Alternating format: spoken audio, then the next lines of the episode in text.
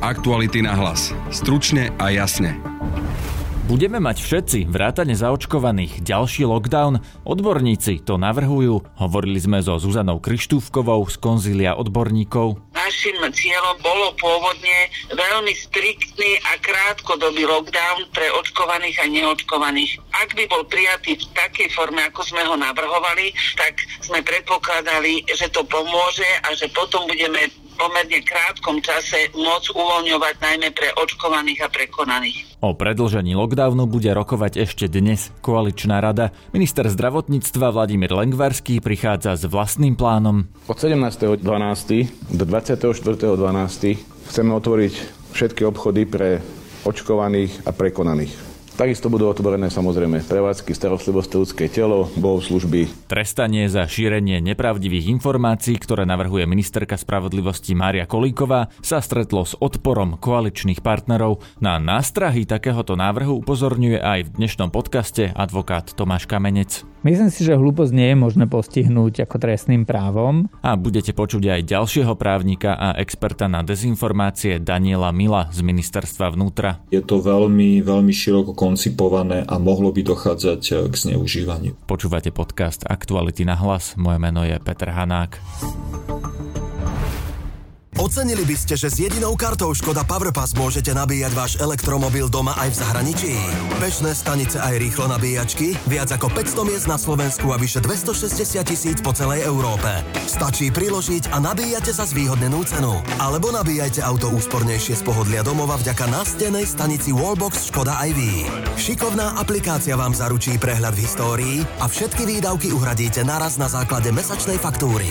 Škoda. Simply clever. Všakže. Aktuality na hlas. Stručne a jasne. Prvú dnešnú tému o možnom pokračovaní lockdownu pre všetkých spracovala Denisa Hopková. Konzílium odborníkov navrhlo vláde predlžiť lockdown a to tak, aby platil pre všetkých ešte ďalší týždeň. V praxi by tak trval do 16. decembra. Odborníci argumentujú tým, že epidemická situácia sa na Slovensku od zavedenia prísnych opatrení viditeľne nezlepšila. Viac sa už budem pýtať členky konzília a epidemiologičky Zuzany Krištúvkovej, ktorú teraz vítam na linke. Dobrý deň. Pani Krištúvková, tak teda konzílium navrhuje predlžiť lockdown o ďalších 7 dní, pretože situácia sa nezlepšuje. Znamená to teda, že lockdown v praxi nefunguje, respektíve prečo teda lockdown nefunguje? Jednak je veľmi skoro um, posudzovať, um, či lockdown zaúčinkoval, pretože to vieme až uh, po uplynutí minimálne dvoch týždňov, ideálne troch týždňov. Um, jednak uh, nám v mnohých miestach zistujeme, že sa nedodržiava tak, ako by sa mal. Účelom lockdownu je znížiť mobilitu obyvateľov a um, tým aj stretávanie sa a prenos infekcie. Na základe toho, že nám e, sa neznižujú počty novoinfikovaných, e, môžeme zdedukovať, že e, sme neobmedzili zájomné stretávanie a dochádza naďalej k prenosu vírusu z človeka na človeka. Lenže ak vlastne doteraz to nefunguje tak, že tí ľudia to dodržiavajú a porušujú to, tak prečo by to malo zrazu začať fungovať teraz, keď sa ten lockdown predlží? Či sa vlastne nemôže o 7 dní stať, že budeme na tom istom bode, pretože tí ľudia to budú stále porušovať. K našim návrhom patrí aj zlepšenie kontroly dodržiavania opatrení. Čiže myslíte si, že ak sa zvýši nejaká kontrola, že by to mal, malo pomôcť? Dúfame v to. Ten lockdown sa má predlžiť aj pre všetkých, teda aj pre očkovaných a neočkovaných. Ako by ste vysvetlili očkovaným ľuďom, že prečo aj oni majú naďalej zostať v lockdowne? Bohužiaľ, neteší nás táto situácia, neradi to takto e, príjmame. Zároveň si však musíme uvedomiť, že aj mnohé štáty, ktoré majú oveľa vyššiu zaočkovanosť ako Slovensko, príjmajú opatrenia aj pre očkovaných, aj pre neočkovaných. Našim cieľom je, alebo teda bolo pôvodne veľmi striktný a krátkodobý lockdown pre očkovaných a neočkovaných ak by bol prijatý v takej forme, ako sme ho navrhovali, tak e, a kontrolované by bolo jeho plnenie, tak sme predpokladali, že to pomôže a že potom budeme pomerne krátkom čase môcť uvoľňovať najmä pre očkovaných a prekonaných. Čiže vy si myslíte, že ten lockdown nie je dostatočne prísny a aj preto teda ľudia majú možno viac možností sa stretávať a ten vírus sa šíri? Dva zásadné naše návrhy neboli prijaté a to bolo kontrolovať e, zamestnancov práci dvakrát týždenne a krátkodobo na 7 pracovných dní prerušiť školskú dochádzku. Ehm, myslíme si, že keby toto bolo prijaté, tak e, dnes už by sme mohli e, pustiť deti do škôl a videli by sme e, aj efekt týchto opatrení. Žiaľ, k tomu neprišlo. To, že sa testujú zamestnanci len raz do týždňa, podľa vás spôsobuje v praxi čo? Účelom testovania je veľmi rýchle zachytenie pozitívnych a ich izolácia. Ak sa to robí len jedenkrát za nezachytíme tak rýchlo potrebný počet pozitívnych, aby sa to mohlo prejaviť na ehm, šírení vírusu. Navyše, čo sa teda týka škôl, tie sa teda nezavreli, ale vieme, že hygienici ich vlastne zatvárajú tam, kde to uznajú závodné, že to teda je potrebné. Ak to teda bude takto pokračovať, že sa školy nezatvoria úplne napríklad na týždeň, znamená to, že tomu lockdownu to vlastne uškodí, že ten lockdown stále nebude dostatočný? Náš návrh bol krátke, celoplošné um, prerušenie prezenčnej výučby. Tam by ten efekt bol oveľa výraznejší ako takto ak sa zatvárajú tie školy e, podľa vývoja epidemiologickej situácie. A tu chcem zdôrazniť, že oni sa zatvárajú aj preventívne. Ak vidíme, že je zhoršujúca sa situácia v určitom okrese, tak ten regionálny hygienik uzavre tú školu, aby e, nedochádzalo k ďalšiemu šíreniu nákazy. Čiže takto ešte sa opýtam, ak sa nezačne testovať dvakrát do týždňa na pracoviskách, plus ak sa teda školy výraznejšie nezatvoria, znamená to, že ani tento lockdown, ktorý sa predlžil na týždeň, nebude stačiť, aby bola situácia lepšia toto je veľmi ťažko dnes e, povedať. E, ja e, sa spolieham na zodpovednosť všetkých občanov Slovenska a verím, že tie počty úmrtí, ku ktorým prichádza dnes na COVID, nenechajú nikoho chladným a že sa prejaví spolupatričnosť a začnú dodržiavať nastavené opatrenia. Ďakujem pekne, to bola epidemiologička Zuzana Krištúfková. Ďakujem, Maja. Konzílium odborníkov má však len odporúčací charakter a na všetko je potrebná politická vôľa. O tom, čo ďalej, môže dnes večer rozhodnúť ešte koaličná rada a následne vláda. Ministerstvo zdravotníctva preto prichádza s vlastným plánom, ako ďalej postupovať. Vychádzajú aj z dát, nakoľko sa lockdown odrazil na číslach. Pokračuje riaditeľ Inštitútu zdravotných analýz Matej Mišík.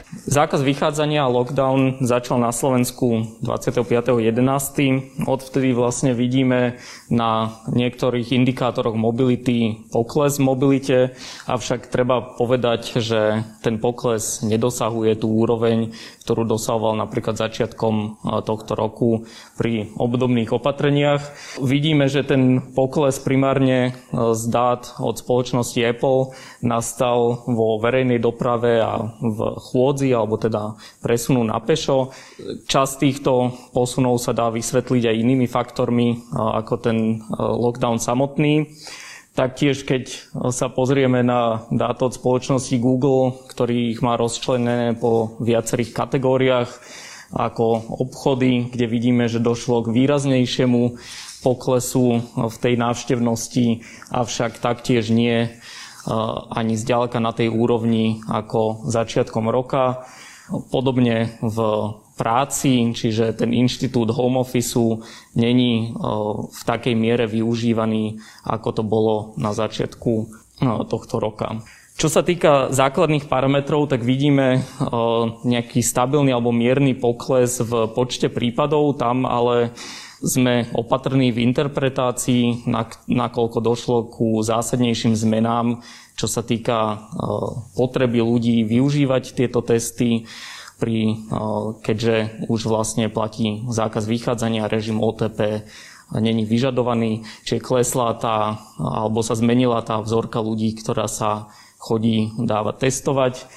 Naopak pri hospitalizáciách oproti minulému týždňu vidíme nárast, rovnako pri počte ventilovaných pacientov a žiaľ výraznejší nárast aj v denných počtoch úmrtí. Tri fázy. Najprv predlženie lockdownu, potom uvoľnenie pre očkovaných a prekonaných a potom napríklad otvorené vleky či fitness. To je kompromisný návrh ministra zdravotníctva Vladimíra Lengvarského, ktorý dnes predstaví koaličným partnerom. Vypočujte si ďalšie detaily.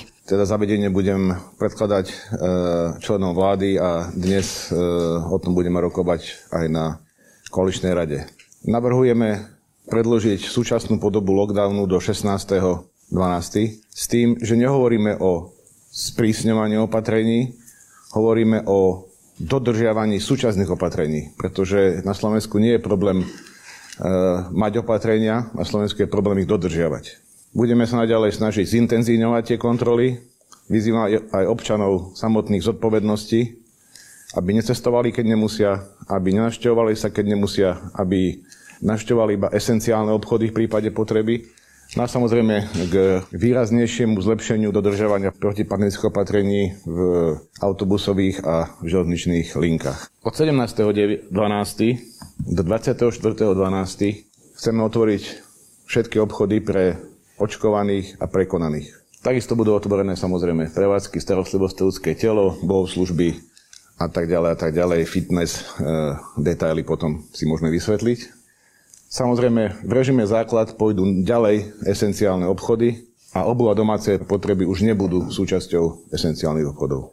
Tu znovu chceme apelovať na dodržiavanie opatrení, na patričnú kontrolu pri vstupoch do prevádzok, dodržiavanie metrov štvorcových a tak ďalej a tak ďalej. Všetko bude samozrejme súčasťami vyhlášok, pokiaľ teda tieto opatrenia budú schválené. Od 25. chceme otvoriť hotely, vleky, bohoslužby, fitness a tak ďalej a tak ďalej. S tým, že takisto to bude v režime očkovaný, prekonaný a v niektorých prípadoch aj s negatívnym testom, či už PCR alebo AG. Esenciálne obchody pôjdu v režime základ, tak ako doteraz. O všetkom však vo finále musí rozhodnúť vláda. Téme sa budeme teda venovať aj ďalšie dni. Aktuality na hlas. Stručne a jasne. Návrh ministerky spravodlivosti Márie Kolíkovej na trestanie šírenia nepravdivých informácií nepodporujú jej koaliční partneri Boris Kolár a ani strana za ľudí Veroniky Remišovej. Odborníci sa stavajú niekam medzi tieto dve pozície. Právnik a expert na dezinformácie z ministerstva vnútra Daniel Milo tvrdí, že úmyselné šírenie dezinformácií trestať treba, ale nie tak, ako to navrhuje ministerka Kolíková. V tej navrhovanej e, novele z dielne Ministerstva spravodlivosti e, sú také tri základné okruhy tých dopadov, ktoré, ktoré takáto informácia má vyvolávať. E, je to nebezpečenstvo vážneho znepokojenia, ohrozenie života a zdravia. S týmito dvoma ja osobne súhlasím, lebo naozaj si myslím, že úmyselné šírenie preukázateľne nepravdivé informácie má za následok vyvolanie nejakého znepokojenia alebo môže spôsobiť e, ohrozenie života a zdravia ľudí.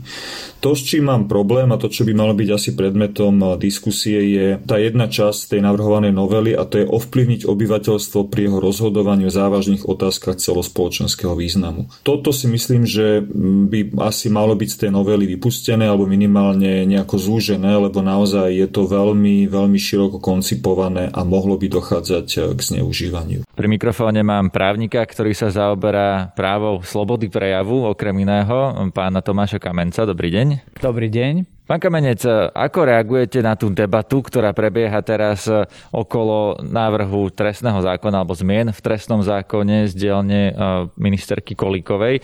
To centrum tej debaty je okolo e, toho zákazu šírenia nepravdivých informácií a prípadne trestných postihov za šírenie takýchto dezinformácií. Ste skôr na strane ministerky Kolíkovej alebo jej kritikov? Nerad by som v tomto robil rozhodcu. Z môjho pohľadu tá, tá kritika nie je úplne spravodlivá a, a ten hejt, ktorý je teraz vyvolaný v spoločnosti, je skôr politicky motivovaný ako odborne.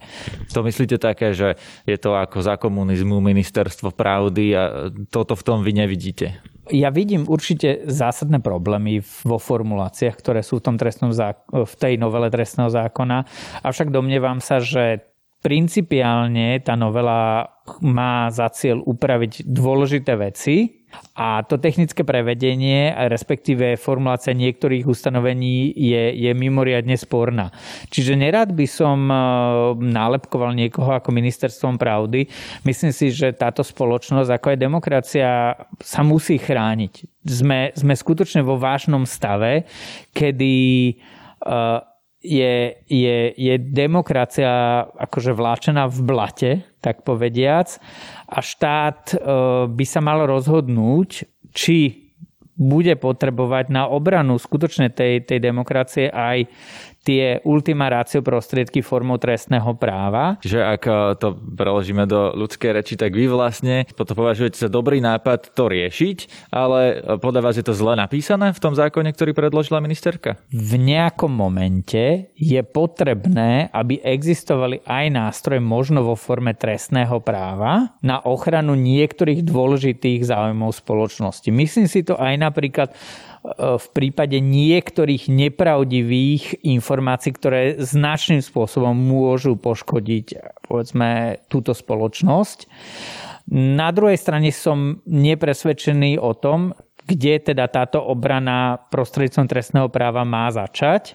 A myslím si, že tak, ako je to dnes napísané, začína príliš skoro. Tam, kde by ten štát mal, povedzme, skôr vysvetľovať, skôr e, bojovať s fake news proti prejavom a vysvetľovaním a osvetou spoločnosti. Pretože to je vždycky účinnejšie ako prostriedky trestného práva. A teda, keď sa pozrieme už na to znenie toho zákona, čo by ste napísali inak? K tej mimoriadne diskutovanej skutkovej podstate šírenia nepravdivých informácií asi by som pridal nejaké kvalifikačné znaky, tak aby som odlišil obyčajné klamstva, obyčajné hlúposti šírené po internete od skutočne informácií a vlastne nepravdivých skutkových tvrdení, ktoré závažným spôsobom môžu poškodiť e, spoločnosť po prípade demokratické zriadenie na Slovensku. Ja, ja Mám taký príklad, neviem, či je adekvátny. Z toho, ako ja vnímam referendum o Veľkej Británii o vystúpení z Európskej únie, tak to rozhodnutie bolo do veľkej miery ovplyvnené klamstvami šírenými ako rôznymi politickými elitami. Takže by ste dokázali stíhať politikov e, za to, keď tvrdia niečo, čo nie je pravda? Je to, je to na diskusiu je, je v poriadku, že Británia vystúpila z Európskej únie, lebo sa tak rozhodla. Je otázka, že či voliči, ktorí o tom rozhodovali, mali skutočne adekvátne informácie na to, aby, aby to rozhodnutie spravili, či si viac neublížili, ako nepomohli. To ja neviem dnes vyhodnotiť určite. A, a potom je otázka, ako závažné boli tie klamstvá, ktoré prispeli k tomu rozhodnutiu vo Veľkej Británii. A asi podľa toho by som vážil, či zlyhal štát, ktorý chcel zostať v Európskej únii a teda nebránil ten svoj názor dostatočne, respektíve či, či tie nepravdivé informácie šírené na verejnosti boli tak závažné a tak, tak zničujúce pre demokratické rozhodovanie voličov, že by si zaslúžili postih zo strany trestného práva. Ja zase chápem, že dnes sme vystavení mimoriadne závažným hybridným hrozbám. To, čo sa deje povedzme v oblasti informačnej vojny nie je len dielom nejakých zmetených jednotlivcov, ktorí majú prístup k svojmu facebookovému účtu. Veľakrát sa domnievam, že ide o, o kvalifikovanú, plánovanú činnosť, ktorá je motivovaná povedzme mocenskými záujmami určitých veľmocí. No, tomu rozumieme, na to nadviažem, že to znamená ale, že tí ľudia, ktorí šíria tie dezinformácie, sú možno sami oklamaní práve treba s nejakou propagandou, o ktorej oni ani nevedia, že to nie je pravda, len šíria, že existuje chemtrails, že na Ukrajine vládnu no, fašisti a že vo vakcínach sú čipy. No, tam zase sa vraceme už akože na, na pole práva, kedy tento trestný čin je vlastne definovaný v súčasnosti ako úmyselný trestný čin. To znamená, pachateľ musel vedieť, že tá informácia je nepravdivá a že, že o porušuje vlastne ustanovenie trestného zákona, chcel ho porušiť, respektíve nevedel, ale mal vedieť a pre prípad, že, že poruší, mal, bol s tým uzrozumený. Čiže to, to skutočne nie je na, na postihovanie nejakých nešťastníkov, ktorí sú sami obeťami nejakej ako propagandy a, a, a klamstiev. Prepačte, tak ako to, je to napísané v tom zákone uh, teraz, čo predložila ministerka Kolíková, to nepostihuje tých ľudí, ktorí sú vlastne len hlúpi? Myslím si, že hlúposť nie je možné postihnúť ako trestným právom. Uh, ide o to, kedy niekto úmyselne šíri tieto informácie svedomím, že ide o nepravdivé informácie.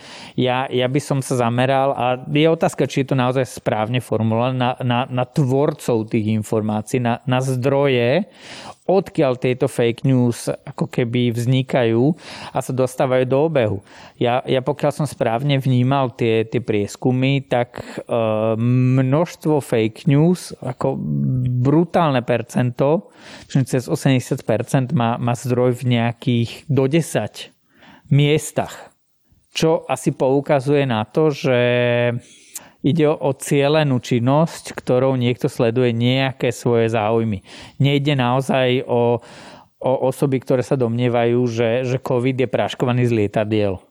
Doteraz sme mali v trestnom práve, a ono to tam aj zostáva, trestný čin ohovárania, ktorý sa niekedy zneužíval napríklad aj proti novinárom. Z toho, čo ste mi teraz povedali, vyplýva, že napríklad šéf-redaktor konšpiračného nejakého webu alebo časopisu by mohol byť trestne stíhaný za to, že vytvára nejaké fake news. Ale nezneužívalo by sa to aj, tak ako sa napríklad v niektorých prípadoch, aj keď tí ľudia neboli odsúdení, ale čelili dlhodobému trestnému stíhaniu, zneužívalo to ohováranie? Teda, keď to zjednoduším tú otázku, nedá sa to použiť ako kladivo na nepohodlných novinárov? Určite je táto obava, preto hovorím, že, že ten prostriedok ochrany trestným právom musí byť až ten posledný v rade. To znamená, aj tá skutková podstata musí byť konštruovaná iba na, na skutočne najzávažnejšie a, a najnebezpečnejšie prípady šírenia skutočne, nechcem povedať, že fake news, lebo, lebo tá, tá, tá kategória je strašne široká, ale povedzme dnešná formulácia, tak ako je predstavená v pripomienkovacom konaní, je príliš široká a by mohla slúžiť ako, ako veľká, veľký limit slobody prejavu. Na druhej strane po poctivej diskusii a naozaj odbornom zvážení tých, tých argumentov za a proti si myslím, že by sa mala a mohla dať nájsť formulácia, ktorá by slúžila ako, ako, ako som už povedal viackrát, ultima ratio ochrana spoločnosti pred mimoriadne nebezpečnými hybridnými hrozbami, ktoré by mohli byť postihované až formou trestného práva. Ja som hlboko presvedčený, že štát by mal využiť najprv všetky ostatné prostriedky na ochranu, na boj proti dezinformáciám a až potom pristupovať ako trestnému právu. Nakoniec sa ešte raz vrátime k právnikovi z ministerstva vnútra Danielovi Milovi. Podľa neho ústava umožňuje obmedziť slobodu prejavu z presne vymedzených dôvodov. Slobodu prejavu, právo vyhľadávať, šíriť informácie možno obmedziť zákonom, ak ide o opatrenia v demokratickej spoločnosti nevyhnutné na ochranu práva slobod iných, bezpečnosť štátu, verejného poriadku, ochranu verejného zdravia a mravnosti. Čiže akékoľvek obmedzenie slobody prejavu musí splňať tzv. test proporcionality, či e, obmedzenie tohto základného práva je nevyhnutné v demokratickej spoločnosti. Opäť stiahnuť to na tú novelu z dielne Ministerstva spravodlivosti. Môj názor je, že áno, je to nevyhnutné, lebo šírenie takýchto preukázateľne nepravdivých informácií má reálne negatívne následky spoločnosti. A či sa takýmto obmedzením to druhá časť toho testu proporcionality, sleduje uh, legitímny záujem. No tu opäť som presvedčený o tom, že ak sa jedná o ochranu verejného zdravia, verejného poriadku alebo práva slobod iných, ten le- sledovaný záujem, ktorý je sa takýmto obmedzením, je legitímny a teda je možné uh, zasiahnuť a obmedziť uh, do, do tohto základného práva, ktorým je právo na slobodu prejavu. Určite ten návrh z dielne ministerstva spravodlivosti beriem ako nejaký, nejaké východisko na, na ďalšiu diskusiu v tej, presne v tej podobe, v aké momentálne predložený v MPK.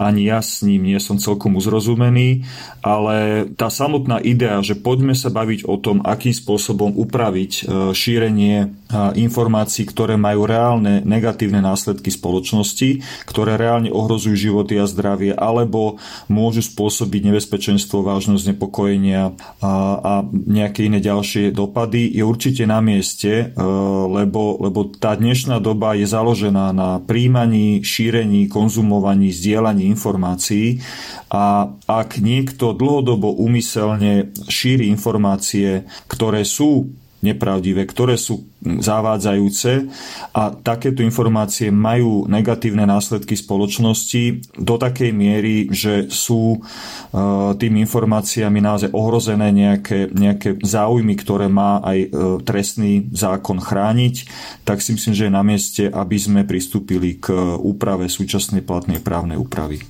Počúvajte aj ďalšie naše podcasty. V našich kanáloch na Spotify alebo v ďalších podcastových aplikáciách si môžete vypočuť napríklad Ťažký týždeň Jana Gorduliča, reláciu na rovinu s Petrom Vysolajským alebo práve podcast o dezinformáciách Disinfo Report. Na dnešnom podcaste spolupracovali Adam Oleš, Matej Ohrablo a Denisa Hopková. Zdraví vás Peter Hanák. Aktuality na hlas. Stručne a jasne.